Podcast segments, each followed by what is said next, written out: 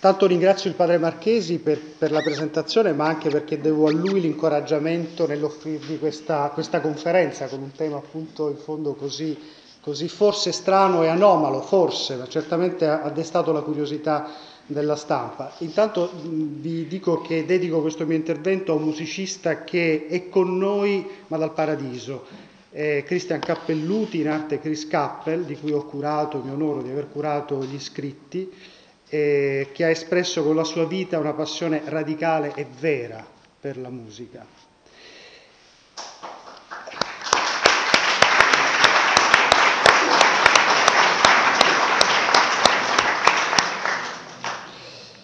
Che cos'è il rock? Direi questa è la prima, la prima domanda, la domanda fondamentale, e non è, non è facile definirla. Eh, prima appunto ho ricevuto l'intervista e mi chiedevano cosa fosse questo fenomeno. In realtà mi sono trovato un po' in imbarazzo perché in effetti è una domanda che non mi sono posto perché la realtà è più complessa del concetto. In generale sempre la realtà è più complessa del concetto, no? fortunatamente la vita è più complessa. Ma ecco, definire un'esperienza musicale, perché questo è il rock, in termini concettuali è veramente complesso perché il fenomeno è contraddittorio, nasce intorno alla metà degli anni 50 negli Stati Uniti, ma è un fenomeno in continua evoluzione, un fenomeno eclettico che eh, aggrega a sé anche forme espressive differenti. Quindi direi, cominciamo col dire che non sappiamo bene che cosa sia il rock. Certamente una cosa però possiamo dire, che si è, sin dagli inizi, sin dai suoi inizi, si è fatto interprete di sogni, aspirazioni e malesseri di un'intera generazione, ma adesso possiamo dire di più generazioni. Dunque un fenomeno che ha in sé una grande, una enorme forza espressiva. Il rock nel tempo ha convogliato tensioni anche violente, anche violente, ma certamente profonde.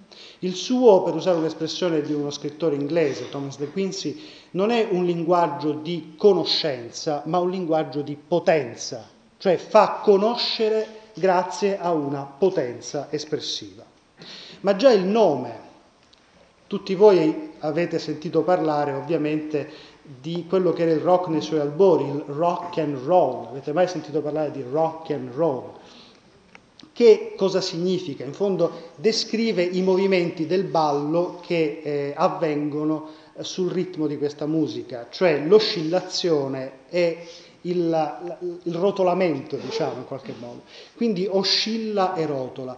Ma in realtà questa espressione di oscilla e rotola non connota soltanto un passo di danza, un movimento, ma il fenomeno in quanto tale, cioè è l'immagine di una roccia che rock in inglese appunto, che vibra, che è instabile. Provate a immaginare un monte, una montagna, che ha sulla cima un grosso masso, che oscilla, che vibra e che poi impetuosamente rotola giù.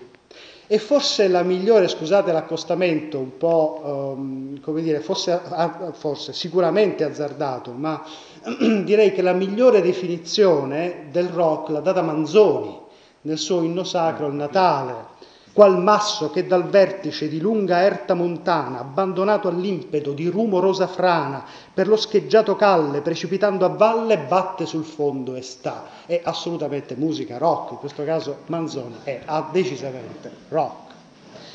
Allora, che cosa spacca? Che cosa, che cosa spacca questo masso rotolando? Che cosa intende abbattere questa forza? certamente delle barriere. Quindi è un canto, il rock, un canto di liberazione, nasce da una reazione, è musica di rottura perché esprime un'energia vitale che vuole smuovere, far rotolare pietre che sembrano soffocare un'anima che grida da dentro. Quindi c'è una tensione di liberazione che viene da un io chiuso in se stesso privo di riferimenti ad altro, incapace di vivere veramente e autenticamente la propria vita. Dunque la musica e i suoni del rock possono bene esprimere una lacerazione, una drammaticità, una ribellione profonda che va letta con cura. Questo grido di liberazione è forse la cifra fondamentale per capire questo fenomeno. Ovviamente il rischio è inagguato, lo capite già subito, perché parlare di grido di liberazione può anche significare grido tutto centrato sulla persona che urla, cioè narcisismo, cioè ideologia, cioè risposta dionisiaca, ebra, ebra e sazia di se stessa, no? ricerca di liberazione vaga, a volte anche distruttiva. Vedete, questo è il problema. Una volta che ci si è liberati, che cosa resta dopo?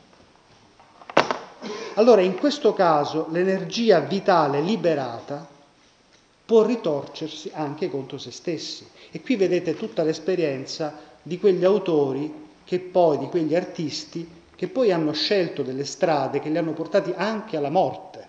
Pensate a Kurt Cobain, per esempio, cioè al suicidio.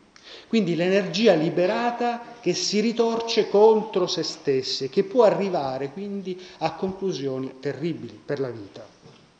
E allora, se è così, bisogna condannare tutto in blocco?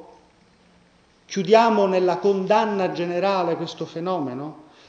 Guardate, è troppo facile, troppo facile. L'etichetta droga, sesso e rock and roll, come spesso si dice, è un'etichetta che non regge a una sensibilità avvertita, a una spiritualità formata. Si impone da parte dei cristiani un discernimento attento. Etichettare come satanico o come negativo in se stesso un genere musicale significa rischiare di perdere contatto con la realtà del mondo, anche giovanile, ma non solo giovanile, che con questa musica si esprime e che si sente espresso da questa musica. D'altra parte, come ha affermato anche uno scrittore cattolico, quale Luca Doninelli, a volte la cultura cattolica, lo cito direttamente, sembra solo una versione minore di quella non cattolica. Dice fa il rock ma a volume più basso, fa cinema ma con più garbo, dice quello che dicono tutti ma un po' dopo, con qualche anno di ritardo e questo è inaccettabile. Sarebbe una cultura da retrovia, inutile. Quindi come si deve porre il cattolico, il cristiano in generale, di fronte a questo fenomeno che tra l'altro raccoglie in sé un'amplissima, forse poco diffusa in Italia, eh, presenza di, cristiani, di, artisti cristiani, la cosiddetta Christian music per esempio, no? molto diffusa negli Stati Uniti che poi sta assumendo e sta inglobando in sé altri generi, per esempio il rap o l'hip hop, di cui chissà, magari parleremo un altro giorno e di cui mi occuperò tra poco. La radice di questa espressione musicale è la richiesta pressante di qualcosa d'altro, la musica rock tocca l'anima. E vedete per, perché il titolo in fondo di questa conferenza? Semplicemente perché ho guardato alcuni libri che avevo in camera su questo argomento. Uno di questi è Anime trasparenti.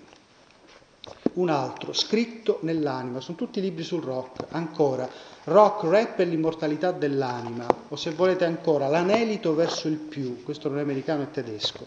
O un libro americano, Noise and Spirit, cioè rumore e spirito, o se volete ancora il libro della messa di una chiesa uh, protestante statunitense del Bronx, The Hip Hop Prayer Book. Quindi una dimensione di anima che sembra dare il titolo a tutta una serie di libri che si riferiscono al rock.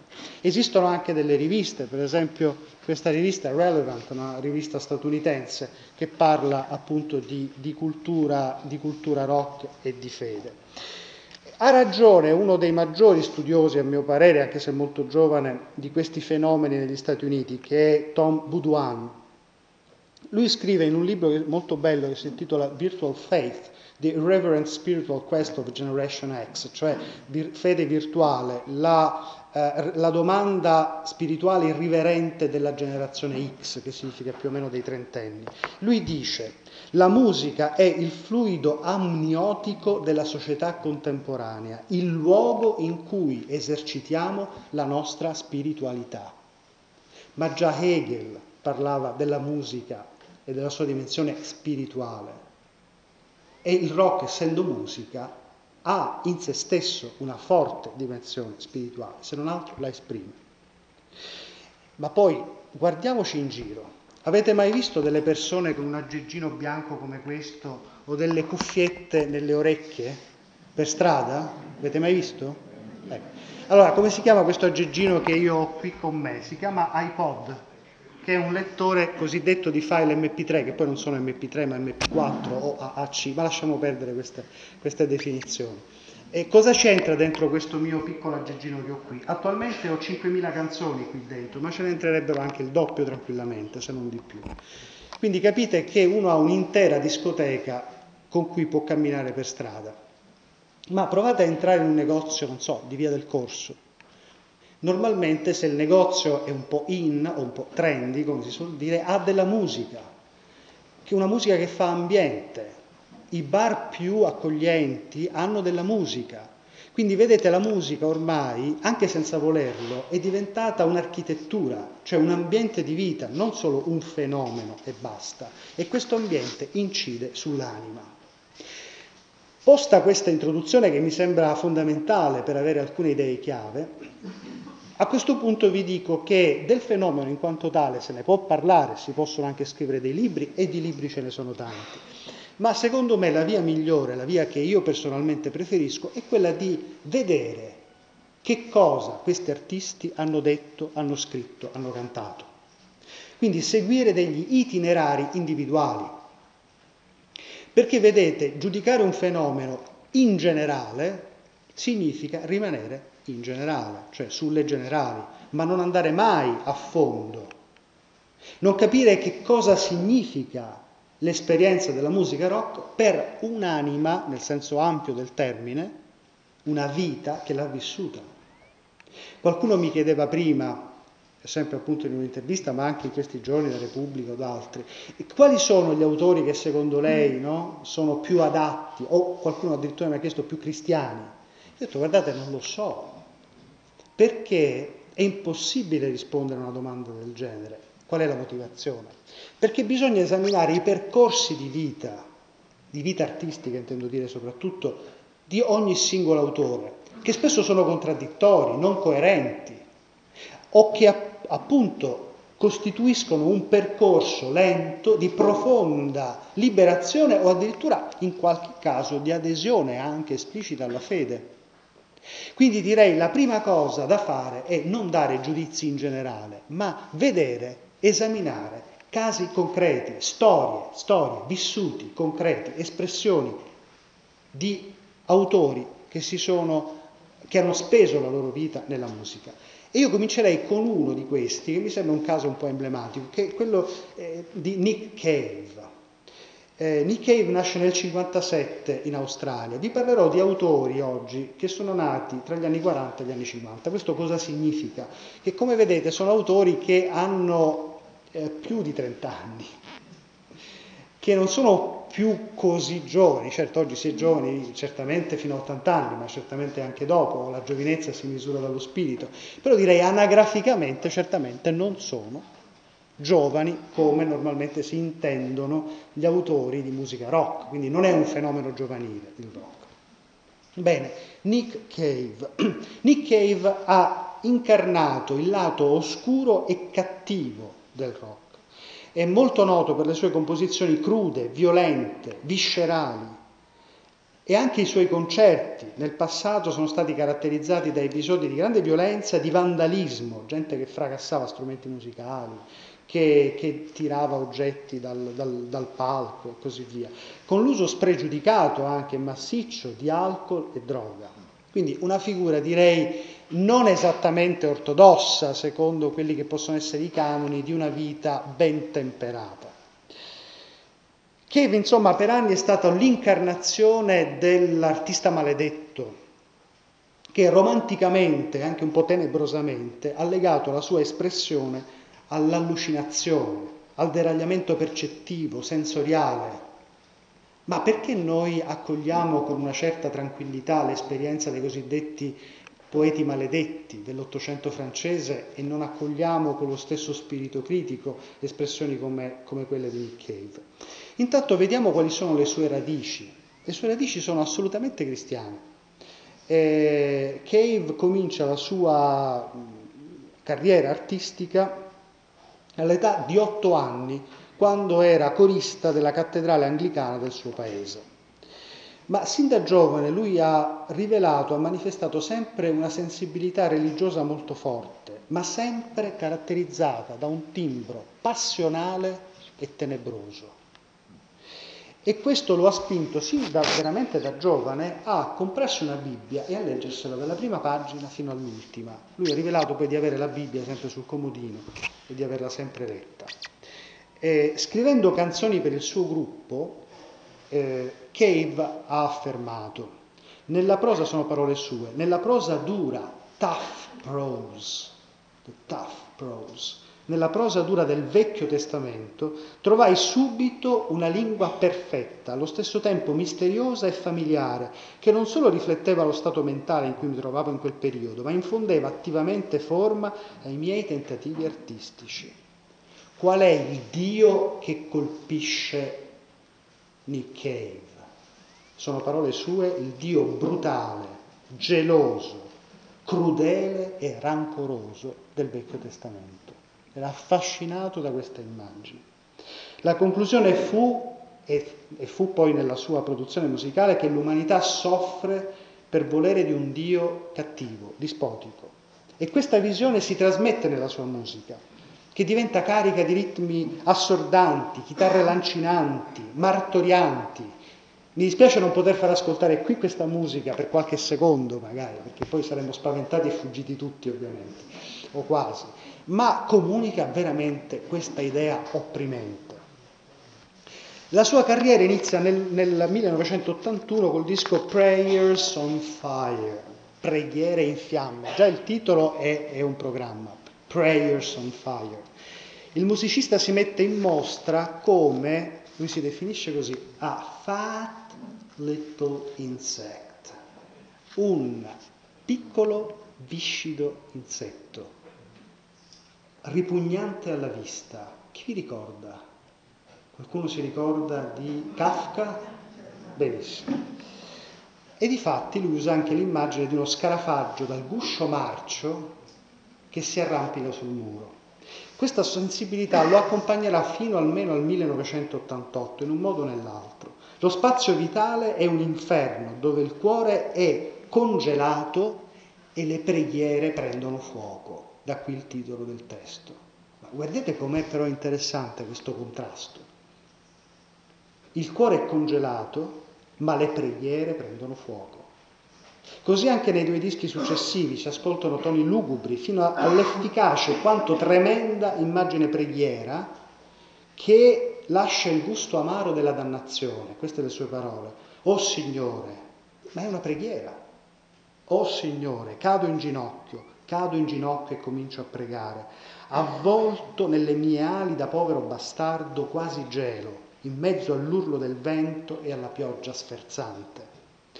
La vita umana è rappresentata come quella di wings of flies, cioè mosche sensali. Però mosche sensali in italiano suona mosche sensali, ma guardate come sono in inglese, wing of fly, wing of flies, con un'allitterazione di tre F, una dietro l'altra, che dice il senso, il suono, c'è anche una Divina Commedia questa allitterazione, del volo. E questa mosca vola, però sbatte contro la finestra e così si uccide. Tremendo. Però vedete, c'è sempre questa tensione di una mosca che vuole volare, ma che è sensali e quindi si lancia e sbatte contro la finestra e muore. Il 1988 segna una svolta. Tracy Pugh, grande amico di Nick Cave, compagno preferito di eccessi, muore in seguito a un attacco di epilessia causata dalla sua vita intemperante, dall'uso di droghe. Cave stesso era arrivato a un limite estremo. La sua vita artistica, come la sua vita in generale, era arrivata a un punto di stallo. Nell'estate di quell'anno viene addirittura arrestato per uso di eroina. A questo punto le sue strade erano due, il carcere o la clinica per la disintossicazione sceglie la seconda e la sua vita cambia. In quell'anno stesso esce Tender Prey, Tenera Preda, un disco che qualcuno ha definito di salmi esistenziali. Il brano di apertura si intitola The Mercy Seat, cioè la sedia della misericordia, che è un'immagine veterotestamentaria, ma che lui utilizza per descrivere la sedia di un condannato a morte, la sedia elettrica, dove però questo condannato a morte, nella zuppa che mangia, vede per due volte il volto di Cristo. Impressionante questa, questa immagine. E scrive ancora eh, Cave in, questo, in questa canzone, nei cieli il suo trono è fatto d'oro, l'arca del suo testamento, vedete però queste immagini bibliche come tornano intensamente, l'arca del suo testamento è custodita, un trono da cui mi dicono tutta la storia si dispiega. Qua giù il trono è di legno e fili elettrici e il mio corpo va a fuoco. E Dio non è mai lontano. And God is never far away. And God is never far away. Dio non è mai lontano. Il disco si chiude con un brano di straordinaria apertura alla speranza che si intitola New Morning, cioè Nuovo Mattino.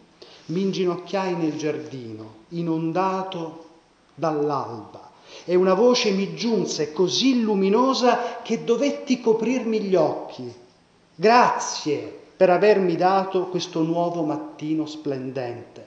Thank you for giving this bright new morning. Grazie per avermi dato questo nuovo mattino splendente. Tre giorni dopo l'uscita del disco, Cave conclude un ciclo di disintossicazione presso la Broadway Lodge Clinic.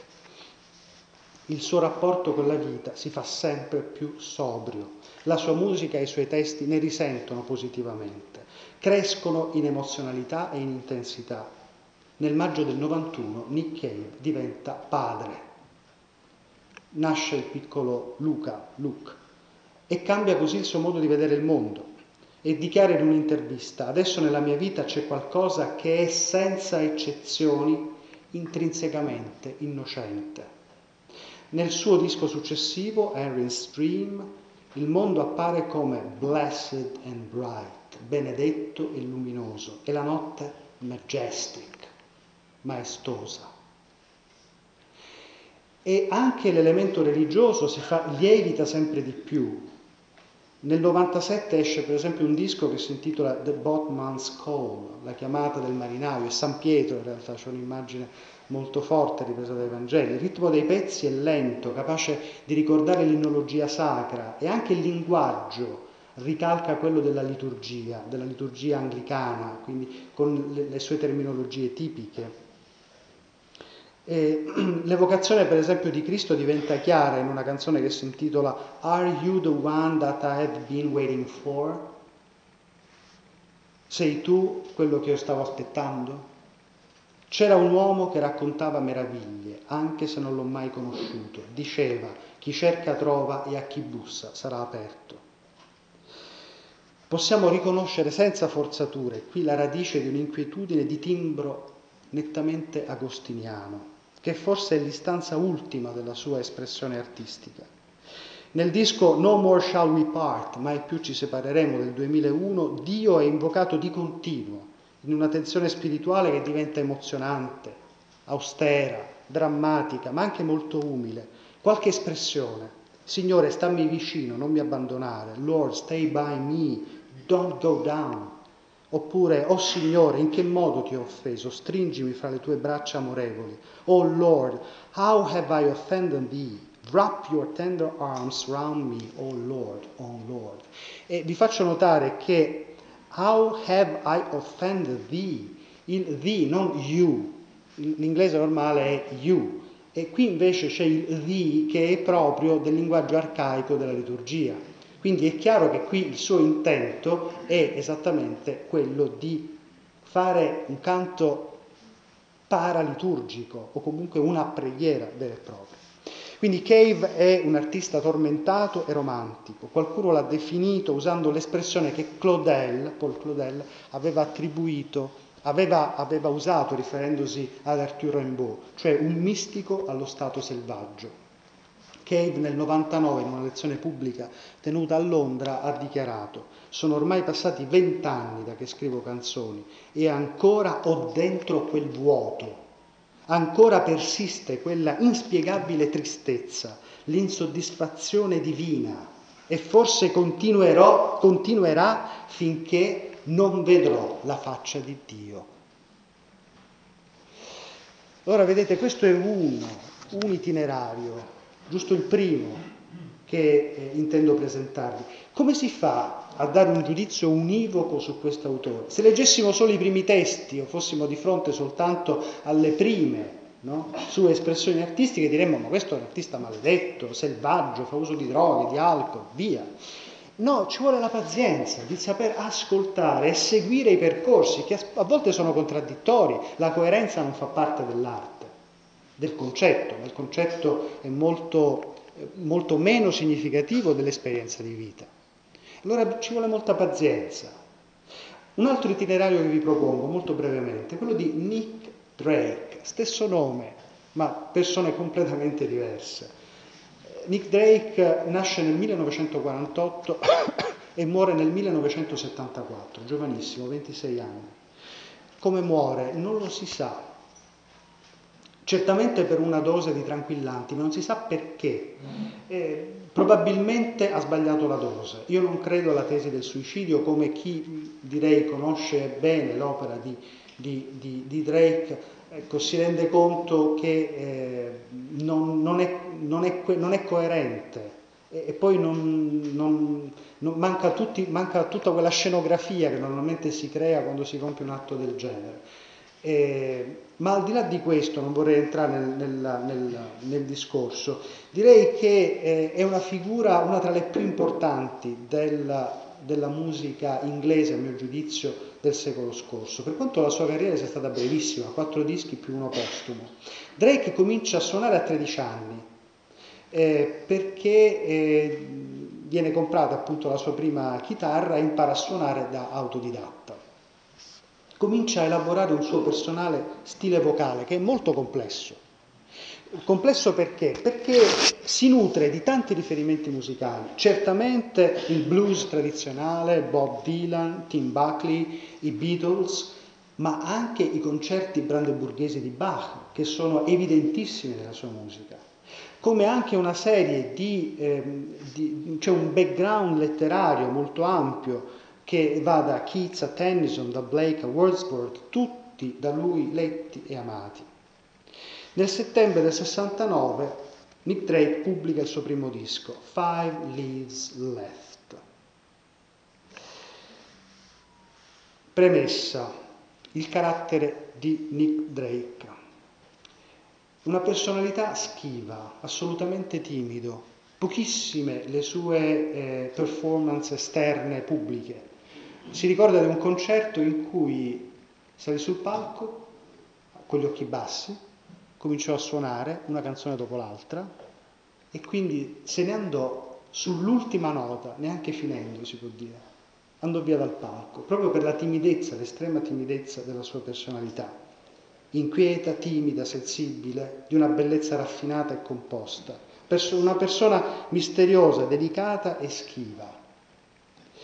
All'uscita del suo primo disco ha certamente grande successo di, di, di stampa, di critica, ma non grande successo di pubblico, in realtà non lo avrà mai, anche se è un autore di cui ci si appassiona facilmente se lo si conosce, così è avvenuto per me. Grazie alla voce anche dolce e struggente, alla perfezione tecnica degli arpeggi, ai suoni classicheggianti degli archi. La condizione di desolazione, di solitudine appare espressa subito in questo primo disco, per esempio nella canzone Fruit Tree, albero da frutta.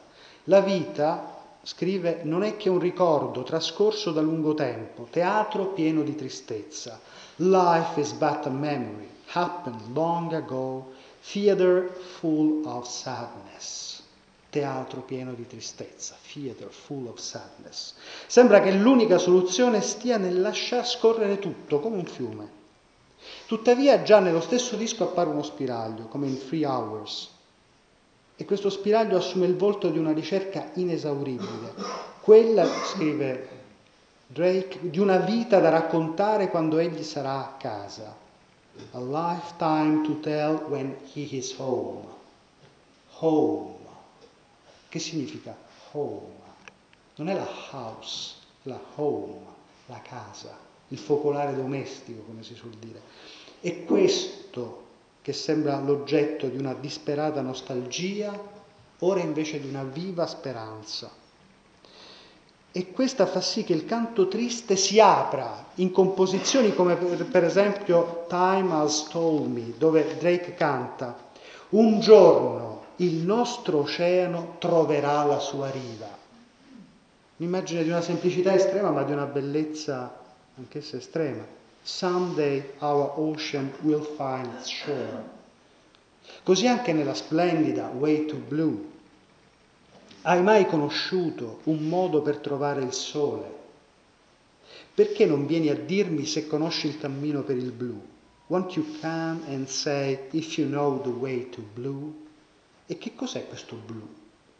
Il blu è certamente anche la nostalgia, è il nome di un colore che serve per dire in inglese anche la, la malinconia, la nostalgia, però è anche il colore più bello per dire la terra promessa.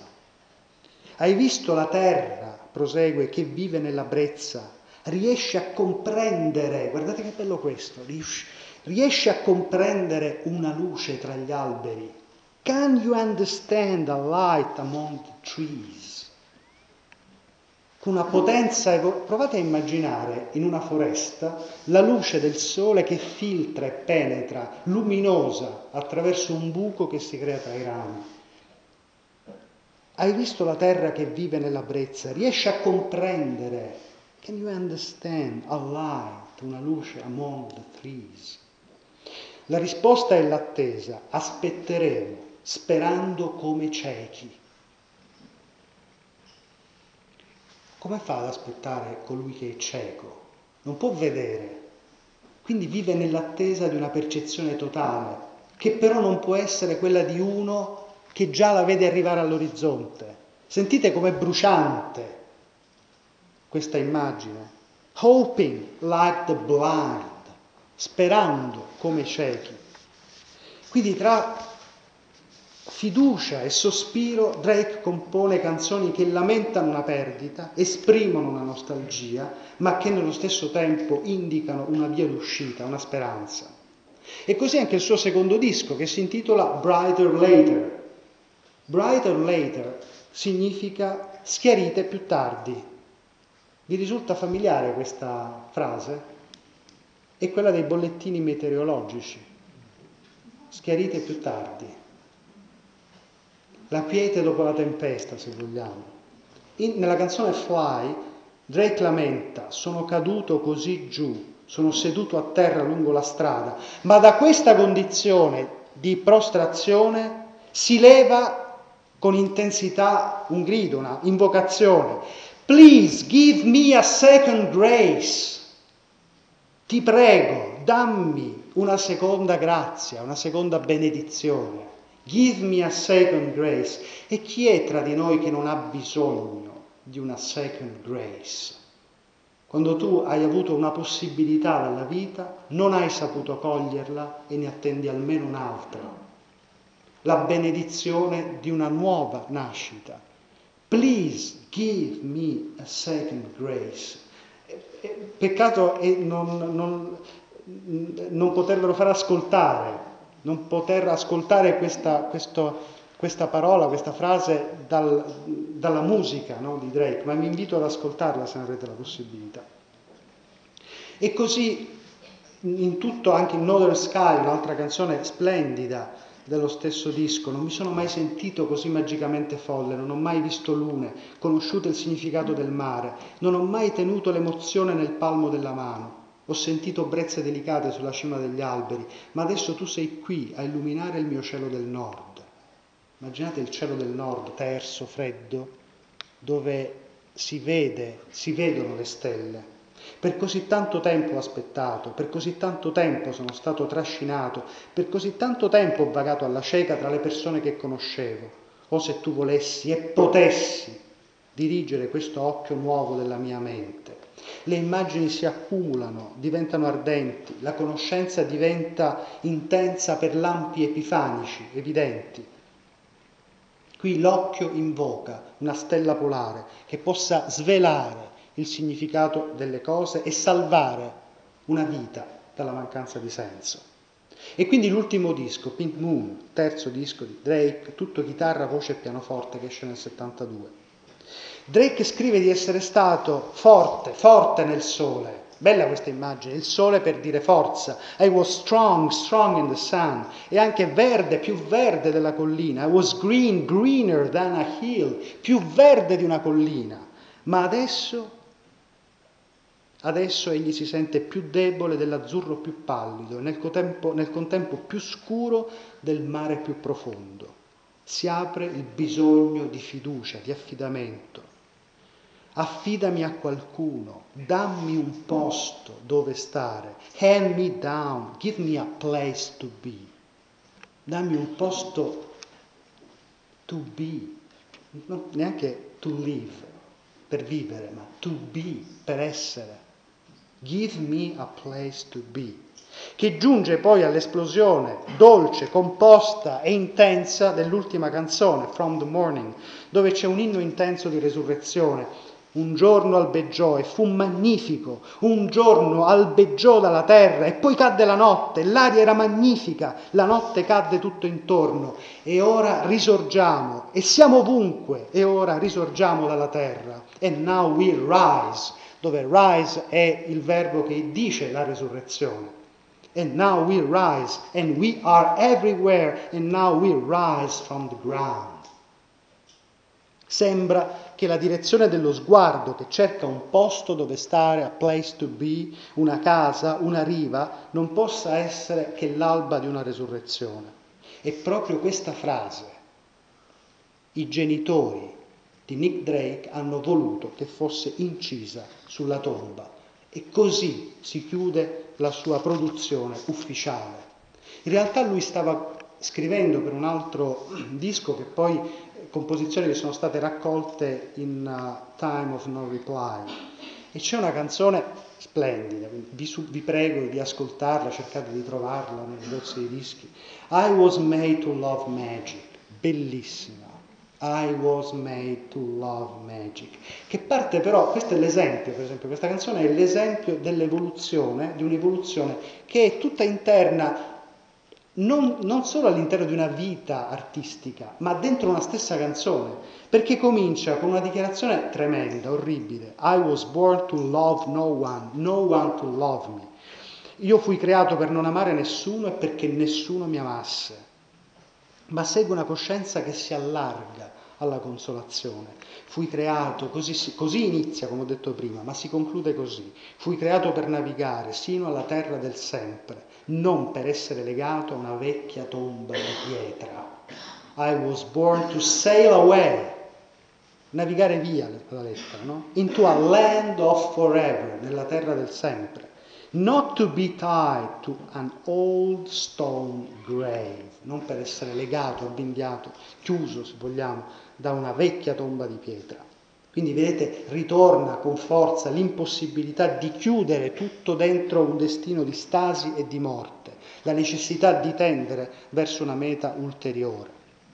Basta ascoltare la sua musica per capire come non sia di desolazione, ma di sottile grazia, e tutto questo in una carriera artistica brevissima, eppure folgorante, eppure intensa.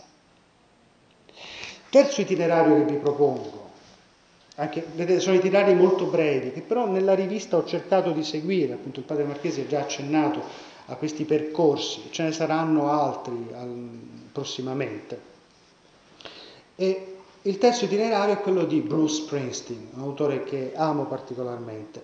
E nel 2002, appunto sulla rivista, la nostra rivista, La Civiltà Cattolica, pubblicava un articolo dal titolo La resurrezione di Bruce Springsteen.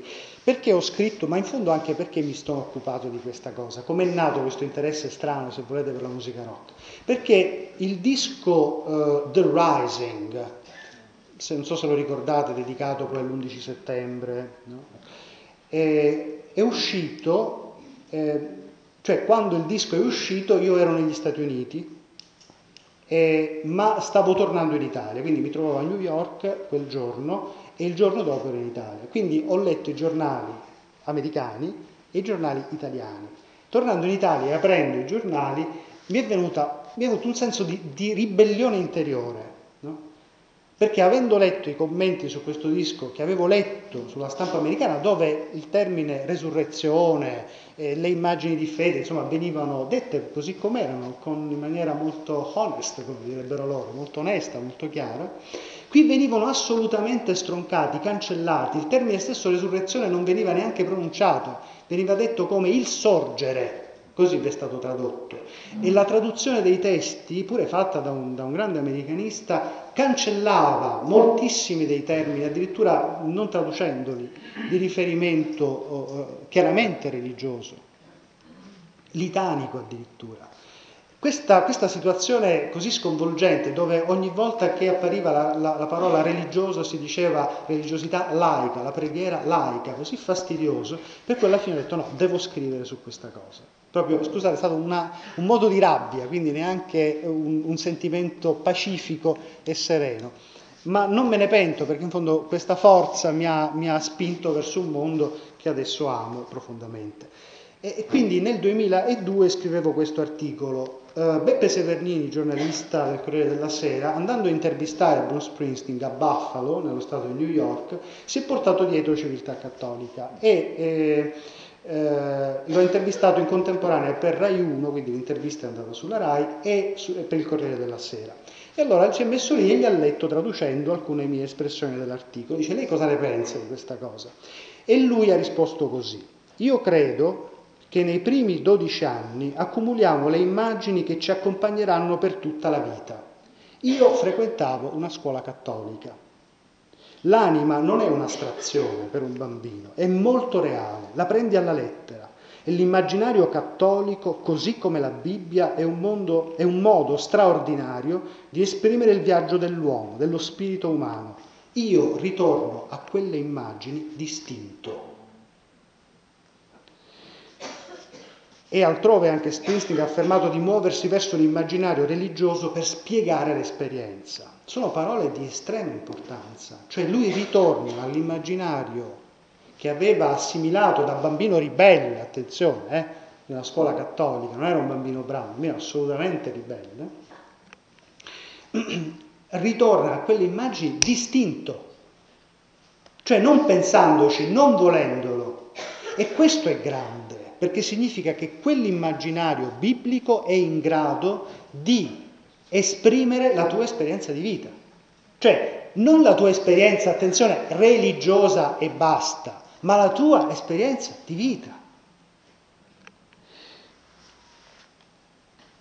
Quando e come queste immagini religiose appaiono più di frequente in Springsteen? Appaiono per esprimere quella che lui definisce, un termine che ricorre spessissimo nelle sue canzoni, nelle sue canzoni eh, per esprimere la situazione di redemption, di redenzione. Gli album del boss, ormai nessuno lo chiama Bruce Springsteen, gli, gli, gli appassionati fanno, lo chiamano il boss. Ecco, gli album del boss ritraggono un mondo reale e crudo che di gente stretta tra l'American Dream, cioè tra il sogno americano, e il crudo quotidiano della periferia. Il punto di partenza sono quelle che lui definisce le baracche esistenziali, piantate nella sua terra d'origine, che poi è il New Jersey. Che, dov'è il New Jersey? Lo sapete? Sta esattamente di fronte a New York, cioè se voi state a New York e vi affacciate dalla parte, diciamo, verso, verso, verso est, verso ovest, scusate, verso ovest, eh, vedete già il New Jersey. Tanto che se atterrate non al JFK ma si atterrate all'altro aeroporto di New York e quest'altro aeroporto non è nello stato di New York, ma nello stato del, dello stato del New Jersey. Bene, allora, ma il New Jersey quindi come vive? Cioè, sapete che significa stare praticamente quasi su un fiume, diciamo, no? In cui dall'altra parte c'è New York. Significa vivere in una dimensione di periferia in cui tendi in continuazione. Poi uno che vive a Ashbury Park, che è niente, è un paesetto, no? E vive di fronte a New York. Quindi la tensione è ad attraversare quell'Holland Tunnel, quel tunnel che ti porta a nord-est verso Manhattan. E chi sono questi che desiderano fare questo viaggio? Sono santi, profeti e anime perse, così le definisce. Sono immagini ovviamente religiose. E il desiderio di liberazione, come canta per esempio nella splendida New York City Serenade, una delle canzoni preferite, eh, mie preferite di, di, Springsteen. Lui canta scrollati allora, scrollati di dosso, shake it away, shake it away, ripete, la tua vita di strada, scrollati di dosso la tua vita di città e afferra il primo treno. Ma a parte questo, quali sono i termini, e questo è il discorso poi che mi interessa, quali sono i vocaboli, le parole che lui utilizza per dire questo senso di liberazione? Sono faith, cioè fede, redemption, redenzione, promised land, terra promessa. E infine, Savior, Salvatore, che da queste strade si levi un Salvatore. Vedete, ha ragione Springsteen, utilizza categorie religiose per interpretare la sua esperienza. Nel 78, in uh, Darkness on the Age of Town, protesta, sono un uomo e credo in una terra promessa. I am a man and I believe in a promised land.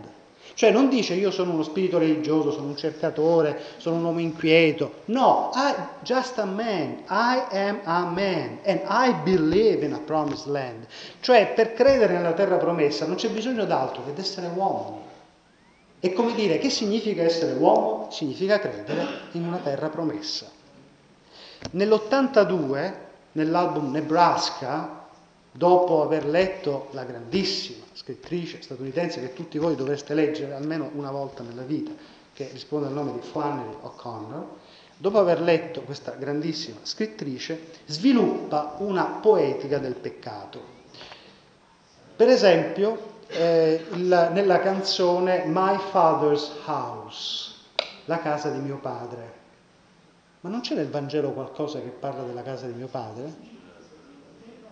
Ah, cos'è che parla a casa di mio padre? Il figlio, giusto, il figlio prodigo, il figlio prodigo. E di fatti il boss riprende esattamente la parabola del figlio prodigo, ma la conclusione non è quella del Vangelo. Il figlio va dal padre, ma il padre si è trasferito non c'è più e la casa resta, dice lui nella canzone, fredda e isolata, splendendo al di là di questa scura autostrada dove i nostri peccati giacciono non espiati. L'ultima preghiera, the last prayer, è un urlo secco e acuto, o forse un sibilo, anche questo sarebbe da ascoltare. E il grido è questo, deliver me from nowhere, liberami dal nulla. Al nulla si affianca la domanda, tell us what does it mean? Che senso ha tutto questo? Alla fine però, nonostante le tragedie quotidiane, c'è sempre quella cieca, incomprensibile speranza che porta i personaggi a credere che, sono parole sue, alla fine di ogni giorno guadagnato duramente, c'è una ragione in cui credere, a reason to believe, una ragione in cui credere. E questa tensione, che vedete all'inizio assume toni cupi di liberazione, ma che parte sempre in termini dialettici, no? da una condizione terribile, quasi insalvabile, in cui il padre non c'è, fuori casa, si è trasferito. No? assume invece sempre più dei passaggi, delle connotazioni più forti, più aperte alla speranza. Per esempio nel doppio album The River dell'80 i sogni prendono la forma di una inquietudine inesauribile, come per esempio in Hungry Heart. Come tradurremmo questo Hungry Heart? Cuore affamato. E c'è uno studio interessante di una teologa svedese che legge questa produzione della, della eh, Springsteeniana alla luce di Agostino una teologa luterana. Abbiamo, scrive Springsteen, abbiamo tutti bisogno di un posto dove riposare, a place to rest. Vedete, ricordate prima a place to be, adesso a place to rest. Abbiamo tutti voglia di avere una casa, home, anche qui, vedete, sono termini che ritornano in diversi autori. Non fa differenza che nessuno lo dica, a nessuno piace stare solo. La svolta anche per lui, come per Nick, Nick Cave, avviene con la paternità. E nel 92 in Lucky Town ascoltiamo una canzone assolutamente da ascoltare che si intitola Living Proof, cioè prova vivente, che è a mio parere l'inno più bello alla paternità, all'essere padre, che sia mai stato scritto. Ve ne leggo alcuni versi. Una notte d'estate, cercate di assaporarlo con me mentre lo leggo. Una notte d'estate, in una stanza buia, entrò una minima parte della luce eterna del Signore, urlando come se avesse inghiottito la luna accesa. Nelle braccia di sua madre c'era tutta la bellezza possibile, come le parole mancanti di una preghiera che non sarei mai riuscito a inventare. Questo è bellissimo. Come le parole mancanti di una preghiera che non sarei mai riuscito a inventare. Like the missing word to some prayer that I could never make in un mondo così duro e sporco, così disonesto e confuso, in cerca di un po' della misericordia di Dio, ho trovato la prova vivente. Bello! Ho trovato living proof. Nell'agosto del 2001 esce The Rising, il disco a cui facevo cenno prima.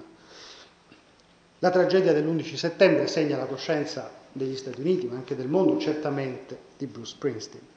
E la parola chiave di questo messaggio è nel titolo, The Rising, che è nettamente la resurrezione. In You Are Missing, eh, una delle canzoni del disco, Springsteen parla di Dio che va alla deriva in cielo. God's, God is drifting in heaven. Dio è alla deriva in cielo, va alla deriva in cielo, come se partecipasse egli stesso al dolore dell'uomo, sentendosi perso egli stesso. E il pompiere di Into the Fire, nel fuoco, questo pompiere che sale cercando di spegnere l'incendio, ecco, in questa canzone si vede addirittura il cielo cadere, cioè il cielo che cade giù. Qui il grande vuoto, deliver me from nowhere, quel nulla lì, diventa un cielo vuoto, empty sky. La strada per uscirne è un'invocazione e l'invocazione è che poi viene ripetuta litanicamente, è proprio una litania sacra ci dia forza la tua forza, ci dia fede la tua fede, ci dia speranza la tua speranza, ci dia amore il tuo amore, ancora ci dia forza la tua forza, ci dia fede la tua fede, ci dia speranza la tua speranza, ci dia amore il tuo amore. O ancora in My City of Ruins, prego di avere la forza, Signore, con queste mani, con queste mani, prego di avere la fede, Signore, preghiamo per il tuo amore, Signore. E infine in Devils and Dust, penultimo disco, di Springsteen, vive sempre in continuazione questa dialettica di liberazione, di esodo. Un riscatto è sempre all'orizzonte, dove si trova una casa, un sogno, una donna, una luce. E come viene definita questa liberazione? Nuovamente ritornano i termini teologici. A sweet salvation, una dolce salvezza. A light that shines, una luce che brilla. A blessing at the river head, una benedizione alla fonte del fiume senza il contrasto di light and darkness, di luce e buio, di badlands and promised land, cioè di eh, sobborghi, terre cattive alla lettera e terra promessa, non esisterebbe l'ispirazione artistica e rock di Bruce Springsteen. E concludo con, uh, brevissimamente con uh, un accenno a un altro uh, grande artista del rock, di cui spero presto uscirà su Civiltà Cattolica un'analisi più dettagliata, quindi lascio ai miei eventuali lettori questa, questo approfondimento. È la figura di Tom Waits, artista californiano, tutto genio e sregolatezza, nato nel 49.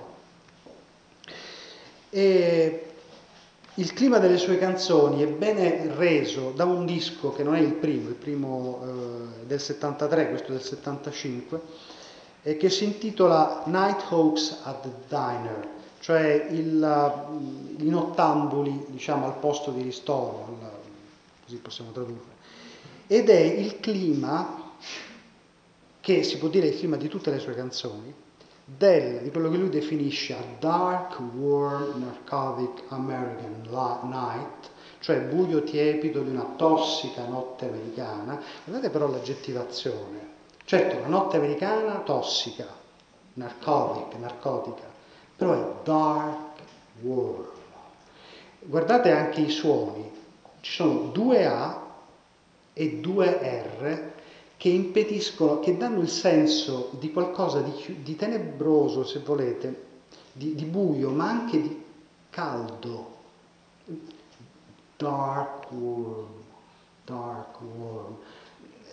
È, è, è, splendida appunto, poi la sua voce è una voce molto rauca, molto, molto intensa, ecco, non, non rende, cioè rende decisamente molto meglio di come la stia dicendo io adesso.